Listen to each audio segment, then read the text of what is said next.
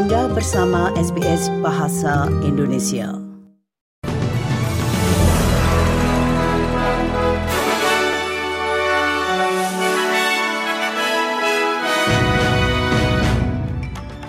Berita terkini SBS Audio Program Bahasa Indonesia hari Jumat 4 Agustus 2023. Polisi Federal Australia kembali menghadap Komite Senat untuk menjawab lebih banyak pertanyaan tentang skandal pajak PwC. AFP saat ini sedang menyelidiki dugaan pembocoran informasi rahasia pajak pemerintah oleh mantan mitra PwC untuk membantu perusahaan multinasional menghindari pajak setelah dirujuk oleh Departemen Keuangan. Wakil Komisaris AFP Ian McCartney mengatakan kepada komite bahwa mereka telah menerima permintaan dari kantor perpajakan Australia pada tahun 2018 untuk meminta saran terkait masalah tersebut. So again, the, the initial engagement in 2018 through to 2019 was a request for advice whether there was sufficient information for the AFP to conduct an investigation, and we formed the view there wasn't. The referral or the report of crime this year was, was a full report of, of crime for the AFP to investigate.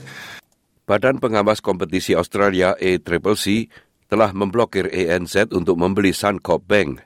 Komisi Persaingan dan Konsumen Australia mengatakan pihaknya yakin akuisisi tersebut akan mengurangi persaingan di pasar sehingga merugikan para pelanggan. Bendara Jim Chalmers mengatakan ANZ dan Suncorp Bank dapat mengajukan banding atas keputusan itu.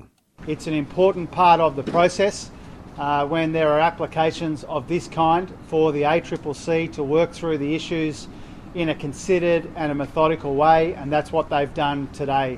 Uh, we respect the independence of the ACCC in coming to this conclusion, uh, and we don't intend to comment on the ins and outs of this uh, decision that they've arrived at today.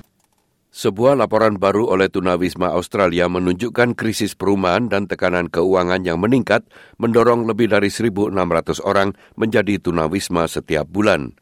Ditemukan antara Desember 2022 dan Maret 2023, jumlah orang yang mencari bantuan melonjak 7,5 persen. Kepala Eksekutif Kate Colvin mengatakan kepada ABC bahwa pendorong terbesar adalah krisis perumahan. People who are more vulnerable in a really competitive rental market, they just get squeezed out and can't get a rental, and, and that's where they're trying to get help from Home Services. We've also got 72,000 people every year being turned away from services because the services don't have the capacity Festival Garma tahunan yang ke-23 telah dimulai di Anham Land, Timur Laut Northern Territory. Sekitar 2.600 orang diharapkan datang bersama untuk acara empat hari itu, termasuk Perdana Menteri dan Menteri Penduduk Asli Australia. Pembukaan acara diisi dengan anekdot dari sejumlah masyarakat, termasuk dari salah satu istri Yuno Pinggu, Andrea Collins. I've been with in this area and with this with the old man for 30 34 plus years. And there's been a lot of there's a lot of things, there's a lot of achievements I've seen happen in this place. Because when he was chairman of the uh, of the land council, oh my God, Father, I said there was this and that and everything. He he been a ceremonial man. When any any funerals were on here, there was one that went for three months. Pengadilan Rusia menjatuhkan denda 4.400 dolar kepada perusahaan teknologi Apple karena gagal menghapus materi yang dianggap sebagai informasi palsu tentang tindakan militer Rusia di Ukraina. Seorang justice peace di pengadilan yang menangani pelanggaran administratif dan kasus kriminal tingkat rendah memutuskan Apple bersalah karena gagal menghapus podcast dan aplikasi yang menyebarkan informasi palsu tentang konflik tersebut. Demikian dilaporkan oleh kantor berita Rusia Interfax. The court decided to impose an administrative fine in the amount of 400,000 rubles. The decision can be appealed at the Moscow Tagansky District Court within 10 days from the date of delivery or receipt of the copy of the ruling. Dua orang anggota Angkatan Laut Amerika Serikat telah ditangkap atas tuduhan menyerahkan materi keamanan nasional yang sensitif ke China. Asisten Jaksa Agung Matt Olson mengatakan dua anggota Angkatan Laut yang bertugas aktif telah didakwa menyerahkan rahasia itu ke Beijing.